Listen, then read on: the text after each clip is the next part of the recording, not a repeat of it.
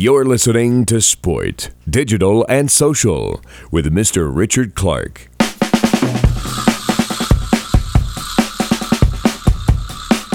But yeah, I mean, it was so, so surreal for us. One minute in Sunderland, the next minute I'm sitting in a in a bar in West Hollywood with Mickey Rourke talking business. It's mad. So th- three days ago, you had a child, and you're emailing back to me to, to do a podcast with a guy you've never met. You are committed to networking, aren't you? I've been punched in the head around forty-five to fifty-five thousand times in my life. That sort of that sort of damage that that's doing on your brain is ridiculous. Hi there. Welcome to the latest sport, digital, and social podcast. My name is Richard Clark, or at Mr. Richard Clark on all social. My guest this week is Tony. Do you know what? Let's just get on with the podcast. Let Tony introduce himself. Listen to this great interview with a man who's really changed his life around. Make sure you go to those show notes at the end, of course. That's mrrichardclark.com forward slash sport digital and social forward slash Tony Jeffries because he's got a story to tell. There you'll find links to the Boxing Life podcast, the Boxing Burn Academy, all sorts of things that Tony's done. But I'll let the man introduce himself now. My name's Tony Jeffries. I'm a former professional boxer, and I won an Olympic bronze medal in the 2008 Games. That's what I'm known for in boxing for Great Britain. Uh, I'm Sunderland in the northeast of England, and I moved to Los Angeles, California about five and a half years ago in 2012. Now I own two successful boxing fitness gyms and a, and a successful boxing fitness education program. That's my story in the smallest of nutshells. Tony, I want to start right at the start. What sort of kid were you? I was being from the, the northeast of England, especially Sunderland in a, in a council estate. Uh, I was look, getting looked after by my mum, who, who had me and my sister when she was 21 years old. She had two kids living in a, a little a flat. I was a bit of a tearaway as a kid, always getting up to no good, and then until I found boxing at the age of 10, that put some discipline into me. I was going to say, because boxing was in your family, you had an uncle who boxed, or a great uncle, was it? Yeah, my uncle, my mum's brother, was a professional boxer, Billy Bryce. He never really achieved much in boxing, uh, but he, he was a pro. And ever since I was little, uh, my granddad, he, his dad used to have me doing boxing on his hands. Ever since I learned to walk, so uh, it was kind of a thing that I was getting, uh, I was getting put into me from, from a, a very young age. You said you're a tearaway. Did you want boxing Yeah. or did you need boxing? I, I certainly didn't want it. I wanted that at the time when I was 10. It was something new going in into the boxing gym with my friends, kind of messed around. And, and, and until it started to get serious when I was like 12, 13, 14. And that's when I started to not want it, when I was when I was doing when I was when I was starting to really doing the fighting uh, fighting because it was that much dedication. I didn't want to do it. I wanted to play outside with my friends and mess around. But my dad forced me into it. He said, you, you, "You're not do, playing outside unless you go boxing." And he used to drag me to the gym. I used to get grounded if I didn't want, if I didn't go boxing. So it was either go boxing or stay in my bedroom and, and do nothing.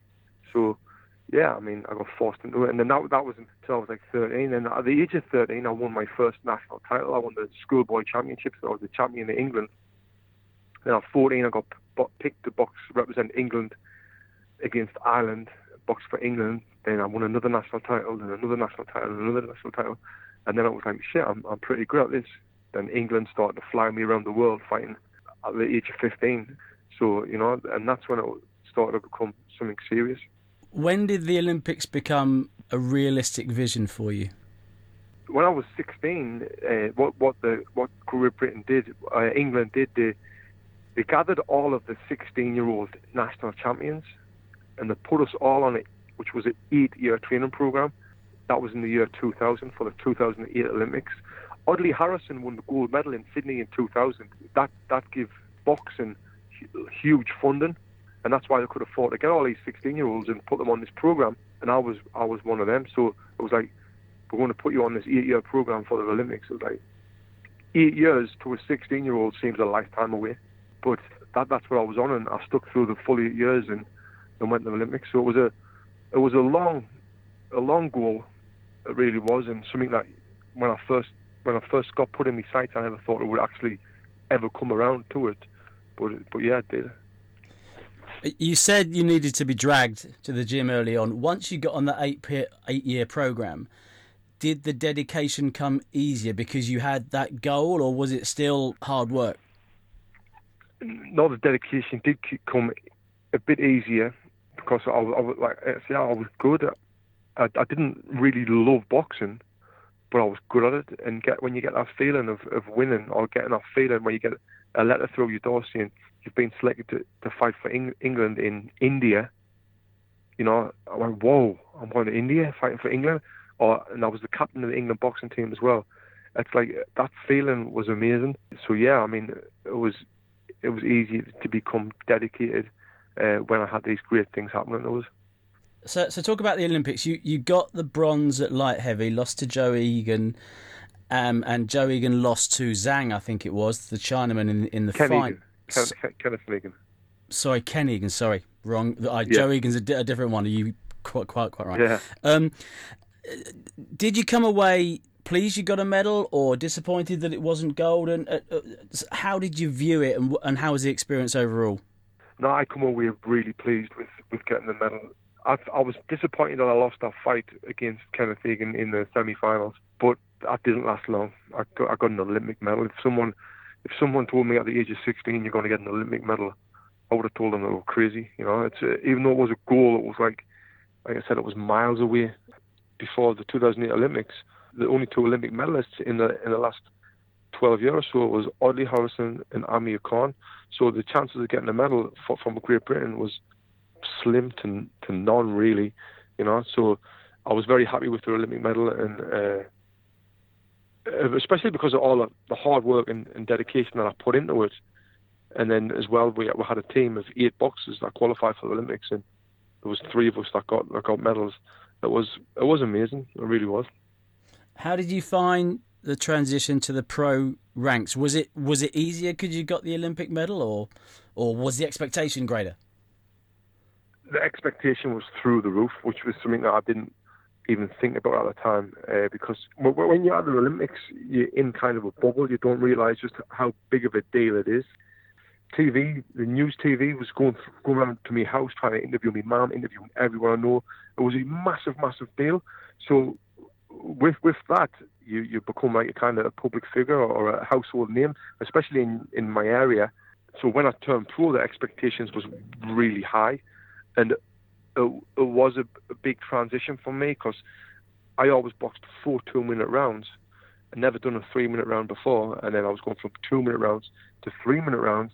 It was a, a big a big change mentally as as well because I'd never done that before. Uh, it was a tough transition. It was, but with the expectations and being in the public eye, that was the that was the hardest thing. I've just wrote a blog on it actually about about that and about the pressure that you get put under when you get on, on in the public eye.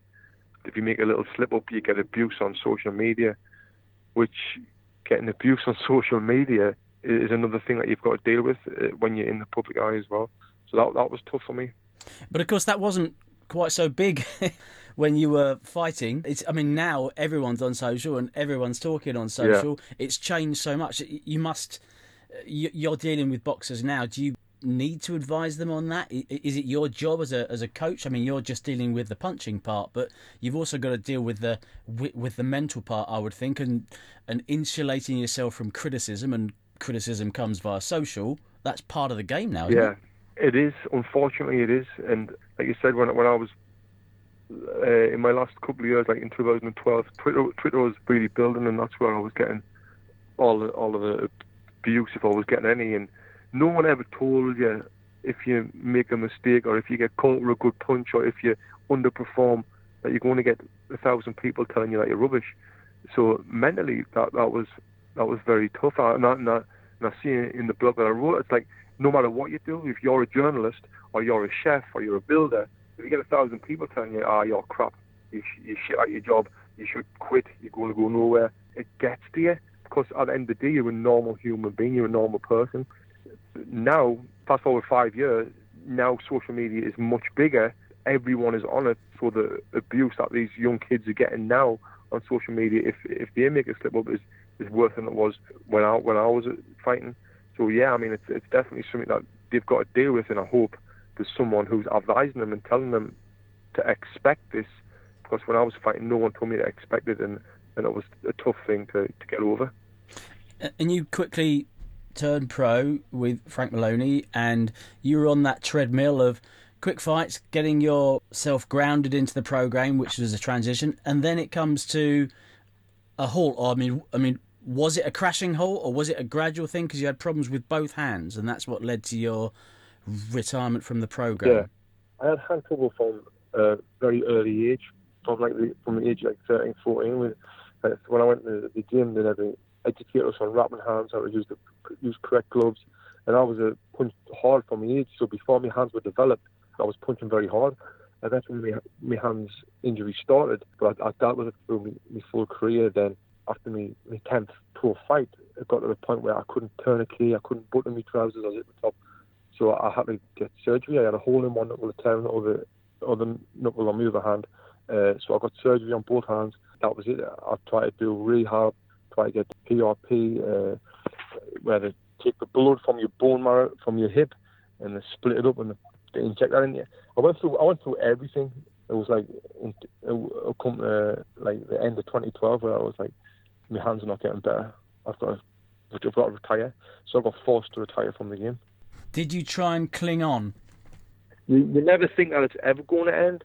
So I, I, I tried to cling on, but I, I just knew that I couldn't make fists and uh, for months. My hands should have healed, but they never did heal, and I still couldn't make fists. So I just knew like this is this is not working. I was getting over fat, depressed. I need to focus my energy on something else. So that's what I, that's what I did do. So I never clinged on that much because I knew, I knew there was nothing to really cling on to. And am I right in thinking that initially you went to the US as part of the healing process or as an attempt to get your hands healed? Is that is that right? Am I correct? Well, I, I came to the US. I was I trained for my last three professional fights out here uh, with Tommy Brooks. I was in the same training camp as Evander Holyfield, which was amazing. So I was training out here. I was fight back in England and training in USA. After my surgery in England, I come back to USA.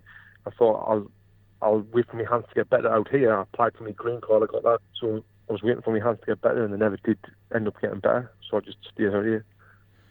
So you say you just stayed out here, and the line that I've read is you just started a business with Mickey Rourke. it's, a, yeah. it's, a, it's an easy line to write, but I, I want to know a little bit more about that one. How did that happen? so I was looking for jobs out here while I was waiting for my hands to get better, and nothing I know better than boxing. There was a couple of boxing gyms, so I went to this one little boxing fitness gym. I started teaching a few classes and stuff there, and then there was a Mickey Rourke's girlfriend who was a model. Anna was training there, and then I kind of retired at the same time as this was happening, where me and my business partner Kevin Watson, uh, he was a trainer there as well. We decided to open our own gym, and she found out, and she said, "My husband, my, my boyfriend Mickey Rourke, massive massive boxing fan, he loved to invest in the gym." So I was like, "All right, great." So then it was, so then we met with Mickey a few times. He was going to invest a hundred grand into the gym which was amazing, you know. So we were looking for locations. Mickey was away doing a movie, and then then we found me and my business partner found a, a location. I put all my money from my I earned from box into this location, waiting for Mickey to come back and give us the hundred grand. He came back and then he changed something that we wanted that we initially agreed on. Nothing, none of this was in paper, but he changed something so it was like, oh well, it's not going to work.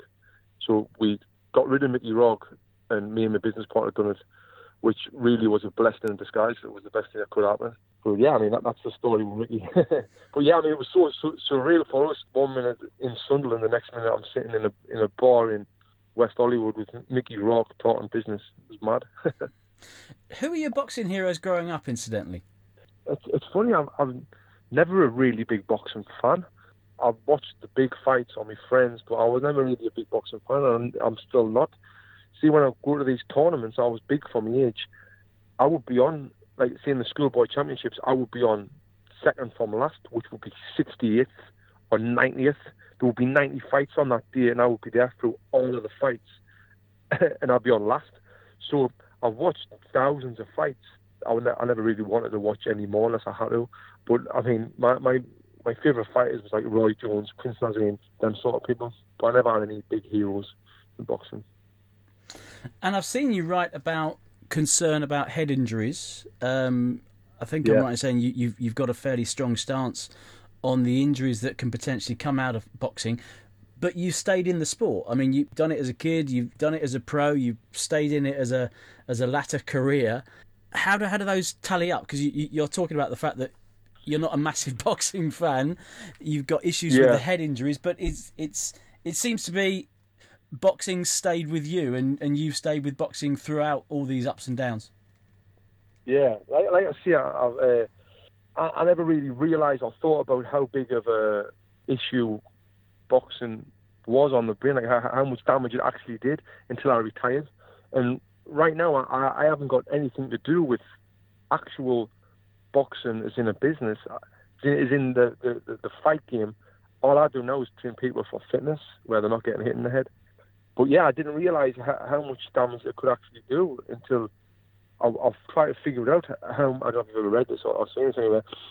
How many times that I've been punched in the head, and I had 106 fights in my career, and I've done the maths.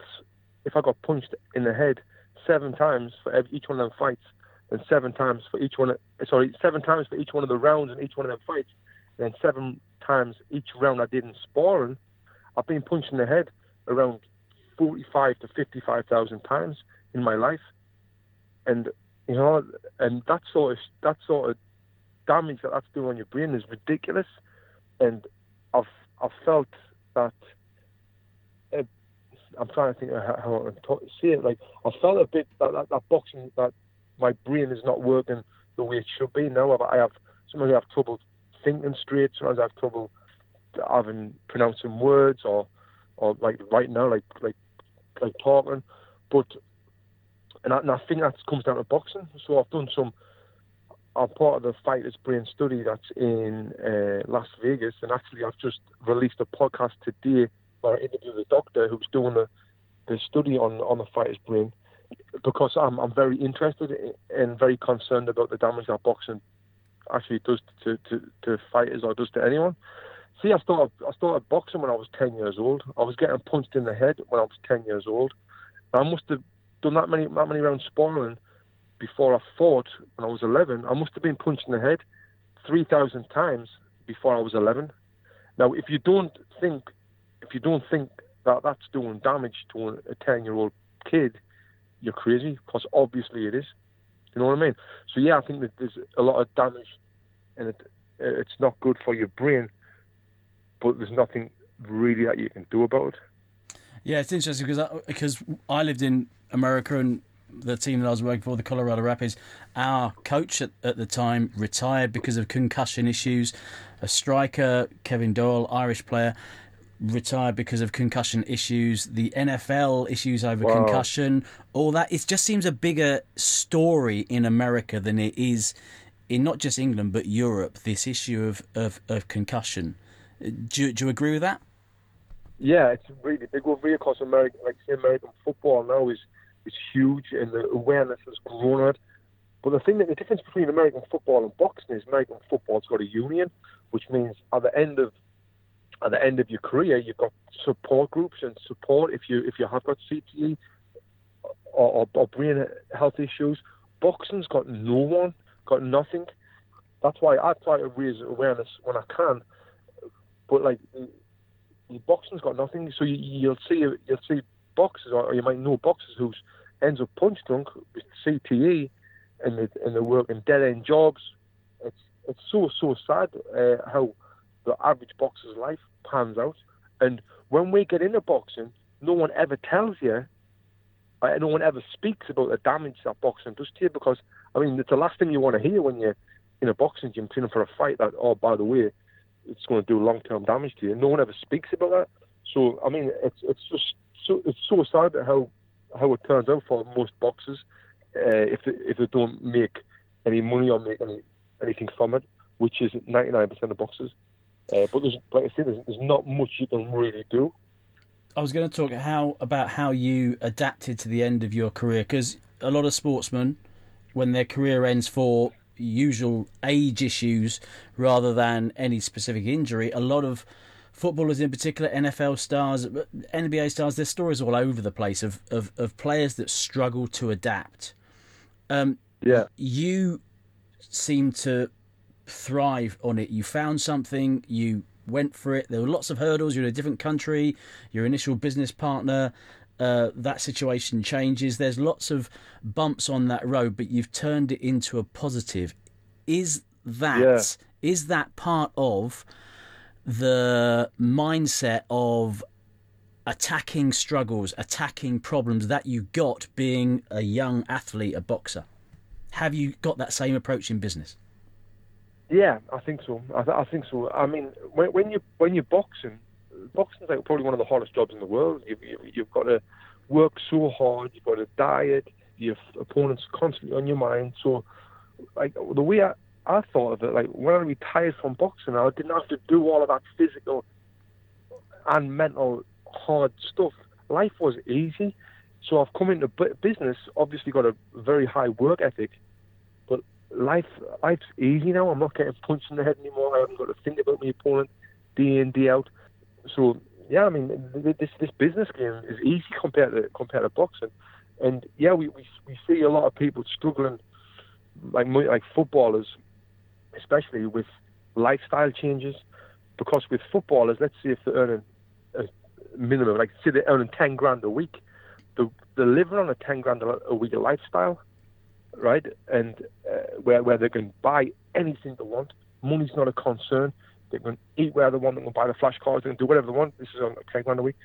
When they retire from from, from football, they try to maintain that lifestyle, but they've got very zero or very little income coming in. So mentally, that's a hard thing as well. Even when I was boxing, I earned decent money.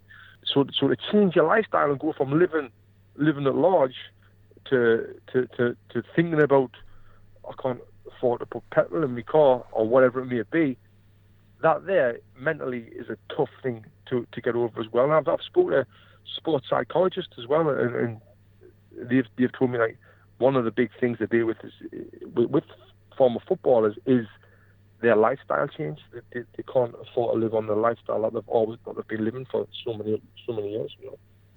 And your business at the moment, you've built it up. You've you've gone from one gym is one gym in Santa Monica, one gym in, in Brentwood, and now you're coaching coaches. Is that right? You've that's the way you've grown. Yeah, yeah, exactly, exactly. So we opened the first one in Santa Monica, which is a is probably the best area in Los Angeles in, in California, and then the other other area is, is Brentwood, which is a very wealthy area as well. Uh, it's, it's up there with Beverly Hills in Los Angeles, and then we've looking to open a third location in West Hollywood, and then yeah, the education program where we teach trainers how to teach how to teach other clients and how to make money in the in the fitness industry as well.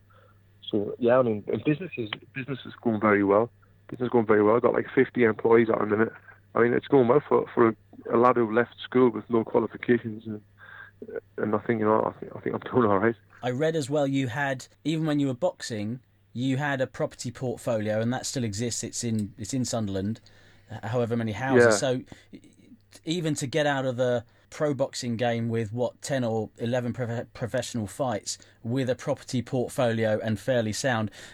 I think you were switched on already, to be honest, because not a lot of fighters yeah, are in I- that position. I did. I mean, I've only got five houses, but I've got it's five houses more than, more than a lot of people. But every time I had a fight, a professional fight, every, sorry, every time I had two professional fights, I'd buy a house. I'd put put the money down as a deposit on a house and buy a house in, in Sunderland, and then put a tenant in it. So I had ten fights and I bought five houses, which is again, which is a smart move. And this is something I try to advise other boxers on my podcast. I, I tell them, you know, this is what you should do. You should invest your money because I know fighters who earn three times more money than me, who now haven't really got a pot to piss in because they never invested the money, they never paid the taxes, and they, they weren't smart with it. It's sad. It's, it really is. But I don't know what that comes down to because I wasn't, like I say, I wasn't educated. I was just maybe smart business minded, whatever. But uh, yeah, I mean, it's something that fighters and footballers and all sportsmen, if you can earn some money, you need to invest it because, like I said, there's going to be a day that comes where that big money's not rolling anymore, and what have you got? What have you got to look back back on? My theory is that you're a self improver because I look at your podcast and I was looking down the list of podcast episodes, and it's about biohacking, mindset. Uh, development, work Yeah. life balance, time management. Well, hang on, we've suddenly got a thread running through this of self improvement. You might not be conscious of it, but the fact that you're you've you've gone from being council state in, in in Sunderland, not particularly interested in boxing, goes into boxing, finds you're good at, at it, then take those opportunities. All through that is an element of self improvement, and now you're doing a Right, podcast on it, which is a big pivot, I would argue. I d- I don't know if you found it a big pivot, but it seems to be for me to go from Olympic boxer to podcaster about self improvement. There's nothing wrong with it, and it's great, but it's a pivot. yeah, I've never even thought about it like that. When you when you just done that quick timeline, I was like, oh shit, yeah, really, I have. It's like it is. Uh, yeah, and I'm always trying to get better. I'm I'm not where I am now. So when I get these big guests on the podcast who can talk about self improvement, I'm always looking for ways to improve my life and improve and for me to be able to perform better. Always, I always want to be better. So yeah, and, and then that's why I get these guests on the podcast and, and do that. But yeah, I mean, I'm, I'm all for self improvement, which I which I really believe everyone should be. Obviously, you are you're doing this podcast right now, uh, so I think everyone should be trying to self improve all the time. What role does the podcast play in your business? Do you use it as a business tool, as a as a brand builder? Is it is it that intentional, or is it is it just fun? It's it just started off just fun. It's just my hobby, you know. I want. I used to write a, a column for the Sunday Sun in, in England, and I stopped doing that. And I, and I heard it start thinking about podcasts a few years ago, so I thought I'd do one. I did it, and I enjoyed it. And I've done another one, I've done another one. Yeah, and, and now it helps the business. You know, I get people messaging me every day. saying, "Oh, I listen to this episode. It's great. I can't wait to come and try Box and Burn when I come to LA." And it, it really is good for business, good for the brand. But yeah, I mean, I just do it just just for fun, really. And you're landing some decent guests now. I mean, Gary Vaynerchuk was on. I mean, I know he talks a lot, but he's still a hell of a name to have on your podcast and, and right in the sweet spot of that self improvement business area Yeah. that, that you moved into. How did you find him? I've been following his content for a, a long while, Gary Vaynerchuk, and I think he's great. And I'm friends. We've got a mutual friend, uh, Aubrey Marcus, who's the CEO of Onnit. He's one of my good friends. He's yet to come on, but he's going to come on the show as well. I was just, I was tweeting Gary Vaynerchuk one day, and I, I, I said, I mentioned, "Do you fancy coming on my podcast?" He went, "Oh yeah, no problem." Then he put me in touch with his assistant, and then, yeah, and then he came on, which was which was great because he can do any podcast in the world, so he, he comes on my podcast, which is which is great, and it just shows that that, that he's real. He's a, he's a real person. Like it's legit what he's doing. Like he, he says, like no podcast's too big for you to go on. No podcast should be too small for you because it's it's not so much about the numbers. It's about the about the quality. You know. So he he came on, which was which was great. And then being in LA as well, I get like like actors like Frank Grillo, Bryan Callen. With me knowing loads of boxers, I get fighters on like Liam Smith, David Price, and I, I can't I can't think. But yeah, I'm, I get loads of good guests on. The good thing about podcasting is you, you get put in the little circle. You meet people who introduce you to other people who introduce you to other people. Like so, that's one of my that's what we've not really spoke about. What probably one of my biggest strengths is networking, is is meeting new people and uh, networking them and, and, and making friends with people. And I love doing that. It's something that I'm kind of obsessed with at the minute is is networking with people. Like you reached out to me, I, I got back to you as fast as I could, you know, and said, yeah, let's do this podcast. You know, net, network, networking with you. Now I've got you. Uh, now me and you will become boys, and you know, you never know where it may lead. Like maybe I can help you with your podcast with one of my guests, former guests, and, and introduce you to someone. If you've got a guest on your show or I want on my show, you know, that sort of shit. That, that's how you build relationships. That's how you. That's how you network. Social networking, liking people's shit on on Instagram. That yeah, it's great, but real, real networking is this what I'm talking about right now. I'll put you in touch with one of my guests, whatever. Then you meet them, and they'll put you in touch. You know what I mean? That that's what I'm all about. I love that shit. Well, I, I give credit to you because I've, as I say, I've started this podcast. You're guest number three. I've emailed a few people that I know through my network or, or, or LinkedIn or people that I know, frankly, better than you because I've, I've emailed you through your, your website. You have got back quicker than anybody else. And respect to you for coming back quickly and following through. I mean, I only emailed you, I think, yesterday, and we're doing it now. And you know, you, you've got a spare hour, and we're doing it, and that's great. And I tell you what, what I like about Gary Vaynerchuk, and I, I like about the way that you've acted here, is it's it's a human connection. It's like, yep, we'll do it. Yep, fine. Yeah. Yep. And and it's, it's it's kind of yes, I'll do it. Be positive first. Uh, assume assume that things are positive. Assume that things are good. Assume that something good is going to happen about it. And I, I think Right. I think that's what I really li- really like about Gary Vaynerchuk. That behind all the business stuff, he's also trying to leave a positive legacy and and do something positive, and that's that's a that's a really appealing mindset, and I think that's one of the reasons why he's so popular, actually. But uh, Yeah, definitely. Yeah, it's easy. It's easy to think of the negatives. It's easy to think of why I can't do this podcast and why I should say no. It's easy to think, but no, I, I think of the positives. And you know, after the Olympics, there was a student reached out to, to tons of Olympians, like tons of them, and asked, "Oh, can I come and do an interview with you for my for my work, uh, my student work?" And none of them got back to apart from me. So I went, "Oh yeah, definitely come up. You've done an interview with me in Manchester when I was training in Manchester." Then I start talking to him, I went, why do you want to do some more videos of me training and stuff? So he, oh yeah, and this student was so excited and so happy. So he he come in in his videos. I went, let's do a little DVD documentary. We'll call it Life as a Pro. And uh, he never had any money. I paid for his petrol and all that. He used to drive to Sun and video me. And he put together this ten part little series thing on YouTube. It's something there. It's called Life as a Pro. And then I got him in touch with Frank Maloney, and he started doing some videos for Frank Maloney, interviewing some of his fighters and stuff. And uh, so this little student's all excited and over the moon with it. Next thing, Ed Robinson from Sky Sports sees his work, and Ed Robinson said, uh, "Wow, maybe you can start doing some work for Sky Sports." anyway, fast forward, this this this guy's called Andy Scott. I don't know if you know him. He yes, Andy- he's a, he's the uh, interviewer now. He's the interviewer, isn't he? Yeah, Andy Scott gets in the ring and interviews the likes of Triple G and everyone after their after their fights. He's there ringside interviewing all the fighters after fights for Sky Sports. He's the main guy now. That's So, an incredible. And you paid for his petrol to to come and speak I to you. for his petrol come man. He used to come and sleep on my sofa to do videos. And he always thanks me like, oh, Tony, I would never be here without you. And I'm like, no, mate, listen, you, you've you've cr- created your own opportunity. You're not lucky at all. You've created your own opportunity. You've worked your ass off. You've done all. I said, this is not me. This is you. This is all you. Because that's what he's done. He's created opportunity. Then he's took it, grabbed it with both hands. So yeah, now now he's the main guy interviewing Anthony Joshua after his Klitschko fight, interviewing all these boys. So I mean, it's fantastic to see, and, and that's what I mean about networking. And seeing saying yes to stuff. You know, people say say no to stuff, but I say yes to stuff, and that sort of shit happens. A great little story. Yes, it very uh, that is a good story. I'll t- I was, I was, just to move on to the networking things. I've got a list of. I've been on your website. I've seen the, the pictures of people who you're with, and Ronda Rousey's been in. Chris Hemsworth, Joe Wicks, Tim Tebow, the uh, the old uh, the old Oh, yeah. quarterback, Jenson Button. So there's a big crossover currently between celebrities and boxing. It, it seems that boxing's a, a trendy way to get fit, and you're yet again in a sweet spot there, aren't you? Because if you've got a if you've got a great gym in the Hollywood area, you are going to get well. There's a fair chance you're going to get the Chris Hemsworths, etc. In do you court those people, or or or do they court you? They come they come and find me every single one, of them, which is which is amazing.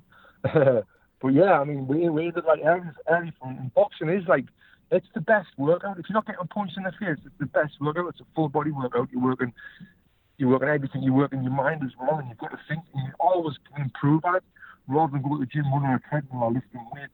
You with, with with boxing for fitness, it's great because you can see your own improvements all the time, and that's why then then the big celebrities come and they do it, and then they post pictures of it, and then and then all the followers see it, and then next thing other people look for gyms, and, and that's why it's massive in the area. But the, another good thing is, which is another good business thing, well, well, I'm pretty smart, is I see this trend happening, but I see no one knows how to teach boxing. No one really, all these trainers don't know how to teach boxing.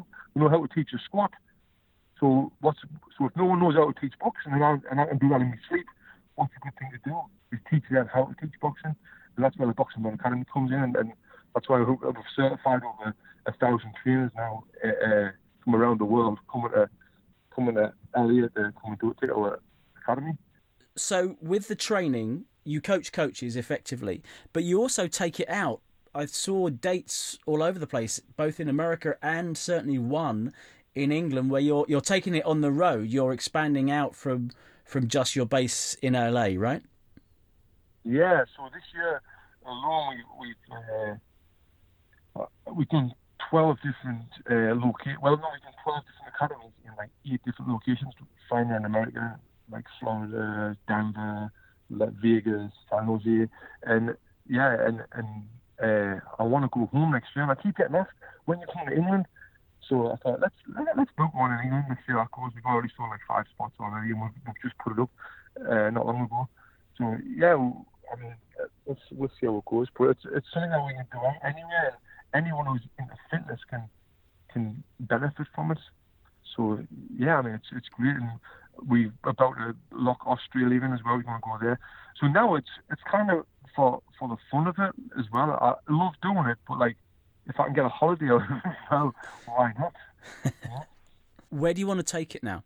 Where do you want to take it? Is are you hell bent on expansion development, or are you going to be one of those guys that says this is enough now at some point? I don't think I'll ever see it's enough, but at the same time, I don't want to spread myself too thin.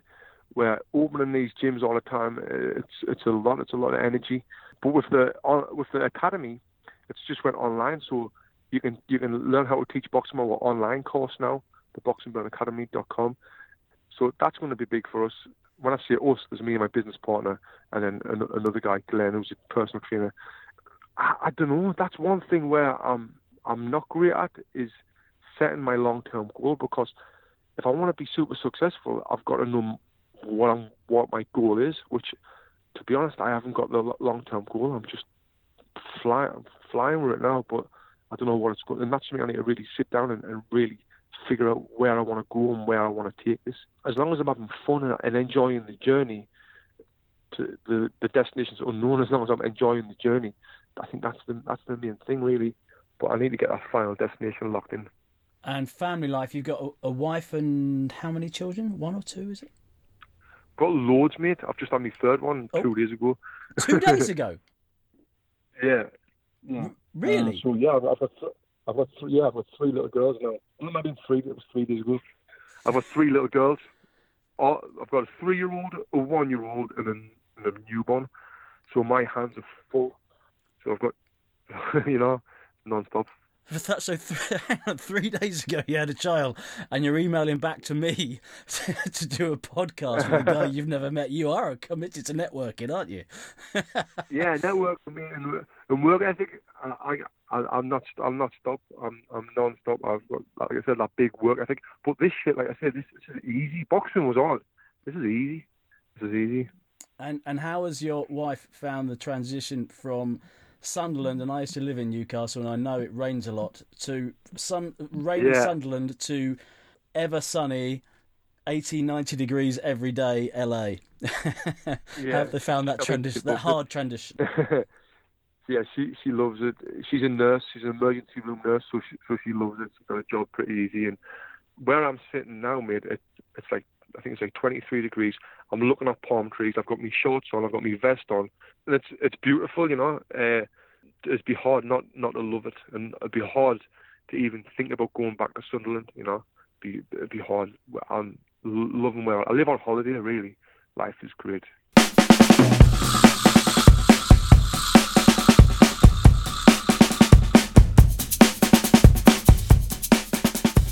You've been listening to Sport, Digital and Social with Mr. Richard Clark.